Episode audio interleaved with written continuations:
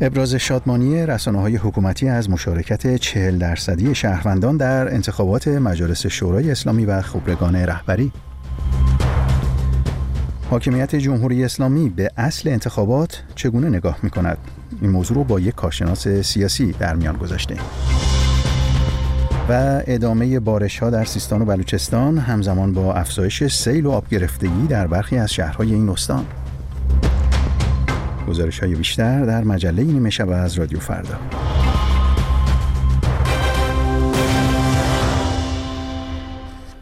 با اینکه هنوز شمارش آرای انتخابات مجلس شورای اسلامی در برخی از حوزه های انتخابی از جمله تهران به پایان نرسیده است سخنگوی شورای نگهبان از معترضان به نتایج اعلام شده خواسته تا شکایت خود را ثبت کنند.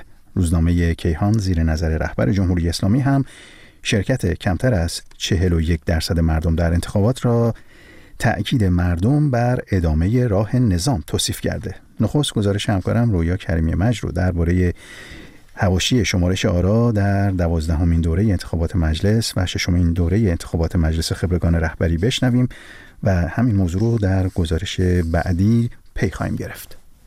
جمعه شب زمانی که تیتر اول روزنامه هممیهن را از اکثریت خاموش به حضور و قیاب تغییر دادند می‌شد حد زد که خبرهایی در راه است حضور کمتر از نیمی از مردم پای صندوقهای رأی و قیاب چهره های مهمی چون محمد خاتمی نشان داد که این روزها هر تیتری می تواند بار معنایی خود را داشته باشد. نتایجی که مسئولان وزارت کشور می‌گویند بر اساس شمارش آرا اعلام شده تا به حال حاوی پیام های متفاوتی بوده. از رأی نیاوردن صادق آمولی لاریجانی رئیس مجمع تشخیص مسئلت نظام در انتخابات خبرگان رهبری تا سوم شدن احمد علم الهدا پدر همسر رئیس جمهور و نماینده ولی فقیه در استان خراسان در حالی رخ داده که ابراهیم رئیسی به عنوان تنها نامزد عملی خبرگان در خراسان جنوبی با 80 درصد آرای شمرده شده برای سومین بار از این استان به خبرگان راه یافته است. در انتخابات مجلس شورای اسلامی نیز محمد باقر نوبخت نامزد شهر رشت و دبیر کل حزب اعتدال و توسعه و محمد رضا باهنر دبیر کل جامعه اسلامی مهندسین که از شهر کرمان کاندید شده بود به عنوان چهره های شاخص شکست خورده نام برده شدهاند. نام علی متحری سرلیست فهرست کاندیداهای صدای ملت و نماینده سه دوره مجلس شورای اسلامی نیز در میان 60 نفر اول حوزه انتخابیه تهران که همگی از اصولگرایان هستند دیده نمی شود. روزنامه شهر روز شنبه به نقل از منصور حقیقت پور داوطلب دوازدهمین دوره انتخابات مجلس نوشت که آراء صندوق ها را به تفکیک اعلام کنید منصور حقیقت پور انتخاب 60 نفر اصولگرا در انتخابات تهران را شبه برانگیز قلمداد می کند. سایت انتخاب نیز از به هدف رسیدن برنامه های حکومتی خبر داد. به نوشته این وبسایت حکومت یک گام فراتر از یک دست سازی پیش رفته و اصر رادیکال سازی آغاز شده است. این وبسایت سه نفر اول تهران یعنی محمود نبویان، حمید رسایی و امیر حسین ثابتی را از رادیکال ترین نیروهای سیاسی خوانده و چهارم شدن محمد باقر قالیباف رئیس مجلس یازدهم را شکستی سخت برای او دانسته. به این وبسایت قالیباف حتی موفق نشده دو تن از نزدیکترین نیروهای خود یعنی سعید احدیان و سعید آجرلو را وارد مجلس کند. در حالی که به گفته وزارت کشور بیش از ده میلیون نفر در استان تهران واجد شرایط رأی دادن بودند بر اساس آماری که یاسر جبرائیلی فعال سیاسی اصولگرا اعلام کرده در استان تهران تنها یک میلیون و سیزده هزار نفر رأی دادند با این حساب مشارکت در استان تهران حدود 18 درصد برآورد می شود که به نوشته رسانه های رسمی 40 درصد از آرای محوزه نیز باطله بوده است. تا پیش از این در 11 دوره انتخابات مجلس شورای اسلامی در ایران نفر اول تهران همواره نزدیک به یک میلیون یا بیشتر از آن رأی به دست آورده است. در دوره دوازدهم اما محمود نبویان به عنوان نفر اول در تهران تا عصر شنبه تنها 120 هزار رأی به دست آورده است. از آنجا که بر اساس قانون انتخابات هر نامزد باید بتواند 20 درصد از کل آرای معخوزه را به دست آورد رئیس ستاد انتخابات استان تهران گفته در حوزه انتخابی تهران ری شمیرانات اسلام شهر و پردیس همچنان باید منتظر باشیم تا شمارش آرا به پایان برسد. او همچنین از احتمال کشیده شدن انتخابات مجلس در این حوزه انتخابیه به دور دوم خبر داده است. رسانه های حکومتی از صبح شنبه دیگر جزئیات آرای شمارش شده را اعلام نکردند. در شبکه های اجتماعی هم مطرح شده که نیروهای امنیتی اعلام قیمت از سوی صرافی ها را ممنوع کردند. واکنش بازار ارز و طلا به بیرونقترین انتخابات مجلس افزایش قیمت دلار تا مرز 60 هزار تومان بود. نرخ دلار در بازار آزاد ایران از 58800 تومان در روز قبل از انتخابات به 59250 تومان در روز جمعه رسید و ظهر روز شنبه 12 اسفند به حدود 60 هزار تومان اوج گرفت. انتخابات روز 11 اسفند نخستین انتخابات پس از های سراسری زن زندگی آزادی بود که در جریان آن صدها تن به ضرب گلوله نیروهای امنیتی و انتظامی کشته و هزاران نفر بازداشت شدند. مقام های جمهوری اسلامی ایران در یک سال گذشته شماری از معترضان را هم اعلام کردند. گزارش همکارم رویا کریمی مجد بود اما در حالی که هنوز شمارش آرای انتخابات مجلس مجلس شورای اسلامی و خبرگان رهبری به پایان نرسیده شماری از رسانه های نزدیک به سپاه پاسداران میزان مشارکت در این انتخابات رو حدود 41 درصد اعلام کردند و نسبت به این میزان مشارکت ابراز شادمانی کردند. این خبر الان در حالی است که احتمال تعداد بالای آرای باطله در بسیاری از شهرها از جمله در تهران و دیگر حوزه‌های انتخاباتی هم مطرح است. سایت خبری دیدبان ایران هم پس از شمارش 80 درصد آرای صندوق های تهران آرای باطله رو بیش از 380 هزار عنوان کرده. وزارت کشور ایران هم هنوز تعداد کل شرکت کنندگان در حوزه انتخابیه تهران ری و شمیرانات رو اعلام نکرده. به دلیل سانسور رسانه ها و فقدان ناظران مستقل در جریان انتخابات در ایران راستی آزمایی آمار شرکت کنندگان در این انتخابات همچون انتخابات گذشته میسر نیست اما آنچه که آمارهایی که تاکنون بیرون اومده نشون میده انتخابات این دوره با دوره های قبلی دست کم در تهران نشون داده که مشارکت به شکل قابل ملاحظه ای از همه ادوار انتخابات پایین تر بوده. با این حال بسیاری از مخالفان و منتقدان جمهوری اسلامی انتخابات در ایران رو مهندسی شده و دستوری توصیف می کنند اما ببینیم خود حاکمیت جمهوری اسلامی و تصمیم گیران اصلی در این نظام به اصل انتخابات چگونه نگاه می کنند پرسشی است که با مجتبا نجفی تحلیلگر مسائل سیاسی ایران در پاریس در میان گذاشتم که با هم میشنویم. جمهوری اسلامی به نظر من یک سیری طی کرده. در اوایل انقلاب پشتیبانی اکثریت حالا اون مردم رو داشت. یک ترکی در این حمایت انداخته شد و ما شاهد استفاده معترضین از صندوق های رأی بودیم. علیه اون حفظه سخت قدرت. یعنی ما توی انتخابات های مختلف از 76 به بعد شاهد این روند بودیم. اینجا جمهوری اسلامی با یک تعارض و یک سرگردانی مواجه شد. مبنی بر اینکه حالا این موزل رو چه بکنه از یک طرف دوست داشت همچنان این انتخابات ها با شکوه برگزار بشه از یک طرف هم حساسه سخت قدرت تمایل داشت که نتایج انتخابات یا به سود اونها باشه یا اینکه روند به طوری حرکت بکنه که به اون روند دموکراتیزاسیون کمک نکنه. یعنی قدرت اینها در ساختار نظام سیاسی تحت خطر قرار نگیره. از اینجایی که جمهوری اسلامی به نوعی با یک تعارضات بنیادین مواجه میشه از یه طرف واقعا تلاش می‌کنه که هسته سخت قدرت رو حاکم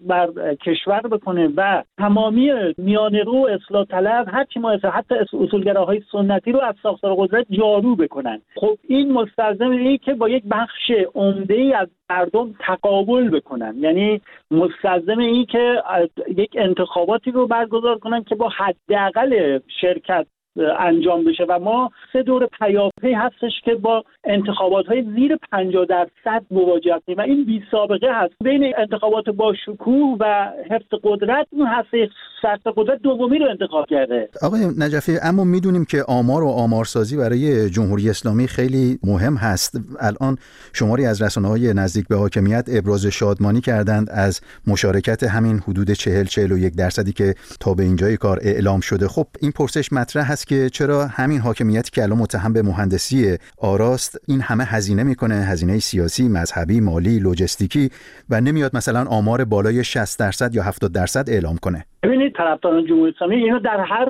شرایطی شادی می‌کنن من حتی معتقدم اگر انتخابات 15 درصد هم برگزار میشه با اعلام می‌شد اینا شادی می‌کردن. اینا شکست می‌کنن شادی می‌کنن پیروز میشن شادی می‌کنن. به نوع یک نوع سیاست نمایشی شعاری هستش. ولی اونا خودشون می‌دونن که چه اتفاقی در حال رخ دادن هستش. من برمیگردم به پاسخم به سال اول که در این تناقض حفظ قدرت رو به جای اون حفظ وچه مردمی نظام سیاسی اینا انتخاب کردن. اما اینکه چرا آمارسازی نمی‌کنن؟ اینجور مسائل اینا ما در سال 88 یک نظام یک دستی رو مواجه بودیم که تصمیم گرفته بود با اون موجی که پشت سر میر حسین موسوی حرکت کرده بود در برابر حاکمیت که با رویکرد نظامیگری مثل سپاه و بسیج تعریف می‌شد شورای نگهبان تعریف می‌شد. اونجا برای نظام حیثیتی بود که از اون برگ رأیش در جابجایی بنیادین آرا استفاده بکنه و ما اونجا شاهد یک کودتای انتخاباتی بودیم. اما در سایر انتخابات ها هنوز جمهوری اسلامی از اون برگ رأی خودش به معنای یک کپونی که در یک وضعیت اضطراری و ویژه استفاده کنه به اون مرحله نرسیده. این یک نکته. نکته دوم این که در بزنگاه های مختلف اون رقابت های داخلی مانع میشه که مثلا یک جابجایی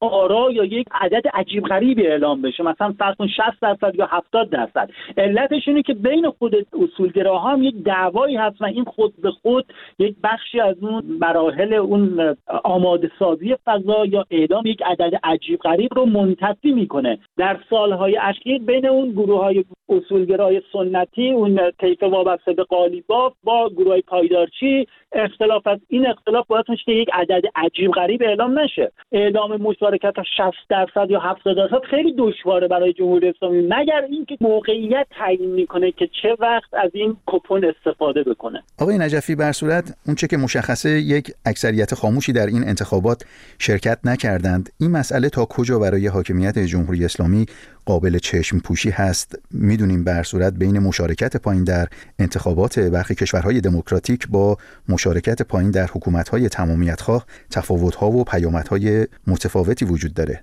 علاوه بر بایکوت انتخابات عدم شرکتی که صورت گرفته ما یه رأی اعتراضی هم داریم. اون رأی های باطله و مخصوصه که بنا به دلایل مختلفی افراد شرکت می‌کنن.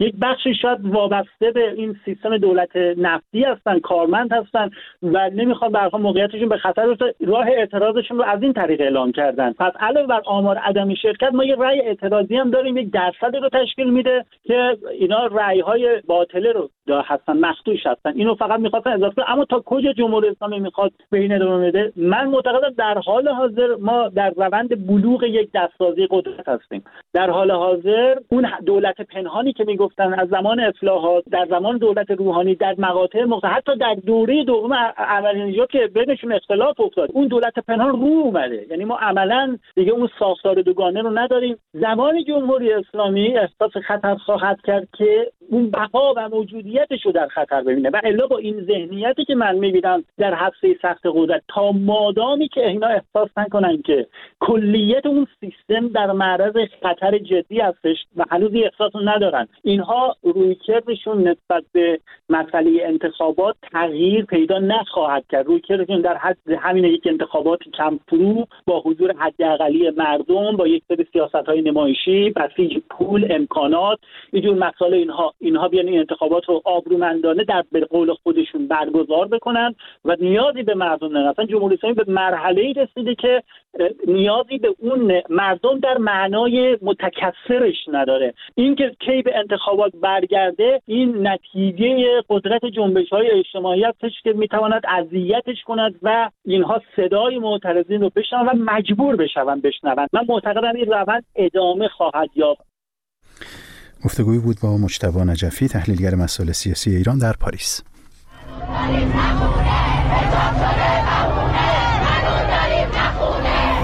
شیراز مالی آباد بازار تلف موشه ساری داشته کرد مشهد خیابان سعدی. کرمانشاه. کرمان. قزوین بازار سنتی عراق. شیراز. شهر کرج میدون کرج. رشت تبریز. شهرستان بشنویه. قم بازار بزرگ تهران. بندر عباس. از سراسر ایران همراه با رادیو فردا. اما با گذشت چند روز از بارندگی های شدید و جاری شدن سیل در مناطق و روستاهای مختلف استان سیستان و بلوچستان گزارش های بسیاری از وضعیت اسفناک مردم در مناطق سیل زده حکایت دارد. راه های ارتباطی بسیاری بسته شدند و ده ها روستا دچار آب گرفتگی شدند. ادامه بارندگی در توقیان رودخانه ها به همراه سرمای شدید بسته شدن راه های ارتباطی و قطع برق و آب شرایط رو برای بسیاری از روستاها بحرانی کرده. مردم سیل زده از عدم امدادرسانی یا امدادرسانی دیر هنگام سخن می‌گفتند. در همین زمینه همکارم سپیده بهکام با شیر احمد شیرانی نارویی سردبیر و وبسایت حالوش که اخبار مربوط به سیستان و بلوچستان رو پوشش میده گفتگو کرده و از آخرین وضعیت مناطق سیل زده پرسیده. الان وضعیت در جنوب استان بحرانی تر از اون چیزی که بعضا در تصاویر مشاهده میشه یا اینکه بعضا در رسانه های حکومتی عنوان میشه. صرفا الان تمرکز رو منطقه دشتیاری است مناطقی که در یک مساحت و مقیاس بسیار بزرگ زیر آب رفته که مردم به وسیله همون قایق ها دارن رفت آمد می‌کنن. بسیاری از مناظر مسکونیشون محاصره سیلاب هست بعضی زیر آب رفته. حالا مناطق دیگه هست مثل منطقه دلگان مناطق کوهستانی سمت نیکشهر مناطق از سراوان مناطق مرزی خب اینا اصلا دیده نمیشه و در رسانه ها در مورد این مناطق منطقه هم سلزده است. همون بارندگی با همون شدت و با همون شرایط آب گرفتگی در این مناطق هم بوده. منتها چون اونجا بیشتر بالاخره به خاطر اون هموار بودن و مستطع بودن و اون منطقه حجم اون سیلاب رو بهتر در واقع نشون داده تمرکز رو منطقه است. از سوی دستگاه هلال احمر یا اداره راه و ترابری هیچ اقدام موثری انجام نشده. بسیاری از راه های مواصلاتی روستاها هنوز هنوز قطع است هنوز آب فروکش نکرده در مناطقی که بالاخره حجم آب زیاد هست. مردم امکاناتی نداره که بخوان حداقل اون آبی که در قسمت های مسکونی هست بخواین رو تخلیه بکنن. اون موتور پمپ هایی که لازم هست. حتی در مناطق شهری هم اتفاق بسیار است. منازلی که بالاخره گلی و خشتی بوده سقفشون فرو ریخته کلا آب داده خونه ها بالاخره این مشکلات هست. حالا اینکه هوا هم سرد هست مناطق اقلام و اساسی مثل خوراکی پوشاک گرمایشی امکانات اینها کلا از دسترس مردم خارج هست. حالا دستگاه حکومتی هم صرفا هم مقامشون حالا به انتخابات و به همین موضوع در واقع معطوف بود و غافل موندن از اینکه نخواستن واقعا اقدامی انجام بله منم به همین موضوع می‌خواستم اشاره بکنم. به حال وضعیت پیچیده ای هست. گزارش های زیادی منتشر شده از این وضعیت که مردم نیاز به کالاهای اساسی دارند و سرد هم شده پتو ندارند. در چنین شرایطی گزارش ها نشون میده که امداد رسانی های دولتی به اون شکل لازم انجام نشده و برخی ویدیوها هم که قطعا شما دیدید من هم دیدم حکایت از این داره که مردم گلایه می‌کنن از اینکه قایق های دولتی اومدن و به جای که به مردم کمک بکنن که در حتی زیر آبها گیر افتادن و بعضا جنازه هایی از اون زیر اومدن بیرون بعد از ساعت ها صندوق های رأیگیری رو برای مردم سیل زده آوردن یا هلیکوپترها رو ندادن سپاه و ارتش به مردم و گفتن که اینها رو می‌خوان برای انتخابات استفاده بکنن. کاملا درست اصلا هیچ اقدامی انجام ندادن. مسئولین اونجا که در اون منطقه بودن. حالا اینکه ما تصور بکنیم یک سری کارهای انجام شده منتها کفایت نکردن. اصلا اقدام عملی و موثری انجام ندادن. حتی می‌تونستن قبل از اینکه این سیلاب به وجود بیاد حداقل آب صدا رو خالی بکنن آب پشت صدا رو که این به صورت مقطعی که اینکه بالاخره این سیلاب به وجود نیاد که بعد این آب حجم عظیمی از بارندگی ها می‌تونست در پشت اون صدها قرار بگیره جایگزین. مونتا با اینکه بالاخره هشدار هواشناسی بود بالاخره شرایط مشخص بود این کار رو انجام ندادن. بعد از اون هم صرفا هم مقام دستگاه های نظارتی و دستگاه های راه ترابری هلال احمر ستاد بحرانی که در استان بود اقدام عملی انجام نداد همین خودروهای سوختبرانی بودن که بالاخره آفرود بودن خودروهاشون. تا حد وصلشون تونستن بالاخره یک سری اقلامی رو در حد خیلی کم به بعضی از مناطق که بالاخره شرایط عبور با این خودروها لند کروز بود انجام بدن. منتها هنوز که هنوز شرایط وخیم هست. همونطور که شما هم فرمودید بله از بالگرده هاشون صرفا برای مناطقی که هدفشون همون عکس رایگیری بود. رفتن از حتی دستگاه های مکانیکی هم استفاده کردن برای عبور از مسیله و رودخونه هایی که سیلاب در اون جریان داشت. منتها برای اینکه برای مردم و شهروندانی که در محاصره سیل بودن هیچ اقدامی انجام ندادن و مردم هم در ویدیوها مشهود است که واکنش نشون دادن که می‌گفتن الاش ما بیادتون اومده که بالاخره این سمت رودخونه و سیلاب انسانهای زندگی می‌کنن. فقط به خاطر این رأیگیری. هنوز که هنوز من فکر نمی کنم یعنی دستگاه های حکومتی بخوان اقدام موثری انجام آبم به خودی خود نهایتا فروکش می‌کنه میره زیر زمین و یا قسمت اعظمش به دریا میریزه. ولی خب اون آثار به جا مانده از اینکه خونه های مردم همه تخریب شده. مثل سال 98 که اتفاقات از این هم ممکنه به فراموشی سپرده بشه. اگر که خود مردم مگر اینکه همت بکنن برای کالاها و اقلام اساسی رو بتونن فراهم بکنن که هموطنانشون یعنی فصل سرما بتونن چقدر این کمک ها می‌تونه پاسخگوی نیازها باشه؟ برای اینکه جمعه هم روز جمعه هم مولوی عبدالحمید امام جمعه اهل سنت زاهدان توی خطبه های نماز جمعه یک فراخانی داد در واقع اعلام کرد و از مردم خواست که کمک بکنن و به این وضعیت رسیدگی بکنن از شهروندان دیگر. خواست که به مردم سیل زده کمک بکنن. چقدر این فراخان تا الان جواب داده و چقدر مردم می‌تونن موثر باشن؟ قطعا مردم می‌تونن موثر باشن ولی اینکه این کمک ها بتونه افاقه بکنه و مورد نیاز اقلام مورد نیاز مردم اون سل منطقه سل زده رو تامین بکنه قطعا در اون صد و در اون مقیاس نخواهد بود. ولی خب تنها کاری که از دست مردم برمیاد از افراد در واقع متنفذ شخص مثل مولوی عبدالحمید همین است. وقتی می‌بینن دستگاه های حکومتی وارد این موضوع نمیشن و کار اقدام عملی موثری انجام نمیدن بالاخره مردم ناچار هستن. اونا همه شهروندان هستن بالاخره انسان هستن در یک شرایط مصیبت باری گرفتار شدن و خب وظیفه هر فرد فردی هست ولی اینکه ما بگیم این کمک ها می‌تونه به تنهایی جوابگوی خواسته و نیازهای مردم اون منطقه باشه همچین چیزی نیست. در حد خیلی ابتدایی و نیازهای اولیه است که شاید بتونه برای 24 ساعت 48 ساعت بتونه نیازهای اون اولیه یه خانواده رو خانواده رو تامین بکنه. اینکه این نیازها بتونه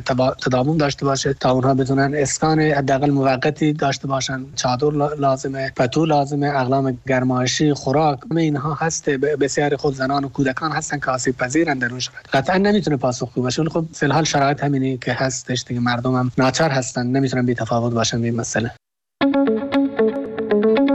امروز موضوع داغ در شبکه های اجتماعی یا بهتر واکنش ترین خبر در 24 ساعت بیشتر اتفاق هایی که از سوی از داغترین سوژه ها در فضای مجازی. اینستاگرام فیسبوک ایکس تیک تاک تلگرام. رادیو فردا زمانی برای ارتباط. و ما محققان در مؤسسه‌ای در آلمان با تجزیه و تحلیل آماری هزاران استخوان انسانهای عصر باستان و پیشا مدرن موفق شدن نشانهایی از سندروم داون را در برخی از این افراد شناسایی کنند. بیشتر بشنویم از اردشیر طیبی. دانشمندان موفق شدند سندروم داون را از روی دی ان ای استخوان‌های باستانی هفت نوزاد که یکی از آنها 5500 سال قدمت دارد تشخیص بدهند. نتیجه این پژوهش که در مجله نیچر کامیونیکیشن منتشر شده است می تواند اطلاعات مفیدی برای محققان درباره نحوه رفتار جوامع ما قبل تاریخ با افراد مبتلا به سندروم داون و سایر شرایط نادر را فراهم کند. سندروم داون یک بیماری ژنتیکی است که به دلیل حضور یک کپی اضافه از کروموزوم 21 ایجاد می شود. این کروموزوم اضافه پروتئین هایی را تولید می کند که می تواند باعث تغییرات زیادی از جمله نقص های قلبی و ناتوانی های یادگیری در انسان شود. تشخیص سندروم داون در افراد زنده دشوار نیست اما مبتلایان می توانند اسکلتی کاملا عادی داشته باشند. در نتیجه تشخیص اسکلت های باستانی مبتلا به سندروم داون برای باستان شناسان بسیار دشوار است. شمردن کروموزوم ها پس از مرگ نیز دشوار است زیرا با مرگ انسان کروموزوم ها نیز به قطعات مختلفی تقسیم می شوند. با این حال روشی که محققان در مؤسسه ماکس پلانک در شهر لایپزیگ آلمان برای یافتن امضای ژنتیکی انسان انجام دادهاند این ایده را به ذهن آدام رولاخ دانشمندی در همین مؤسسه رساند که شاید بتوان از این تحقیقات برای غربالگری دی ای ها و تشخیص سندروم داون در استخوان‌های باستانی استفاده کرد. نتیجه غربالگری ده هزار استخوان انسان در این مؤسسه در نهایت پایگاهی از داده های عظیم ایجاد کرد که با مقایسه دی هر استخوان با کل نمونه ها آنهایی که تعداد غیرعادی از توالی یک کروموزوم را داشتند مشخص کرد. محققان شریک در این پژوهش با این روش شش استخوان با نشانه های سندروم دان را کشف کردند که سه مورد متعلق به نوزادان یک ساله و سه مورد دیگر متعلق به جنین هایی بود که قبل از تولد مرده بودند. این تحقیقات هیچ موردی از افراد بالغ مبتلا به سندروم داون را پیدا نکرده اما مشخص کرده که نوزادان مبتلا به سندروم داون به وضوح با مراقبت و احترام دفن شدند و در صورت زنده ماندن تا زمان مرگ از آنها مراقبت می شده. کشف و تجزیه و تحلیل این اطلاعات به دانشمندان کمک خواهد کرد که بررسی کنند اجداد ما چگونه با مبتلایان به سندروم های نادر و ژنتیکی رفتار می کردند و در این موارد چطور از یکدیگر مراقبت می کردند. 29 دقیقه بامداد به وقت تهران به پایان مجله نیمه شب رسیدیم. ممنون که ما رو همراهی کردید. براتون شب و روز خوشی رو آرزو دارم. بدرود و خدا نگهدار.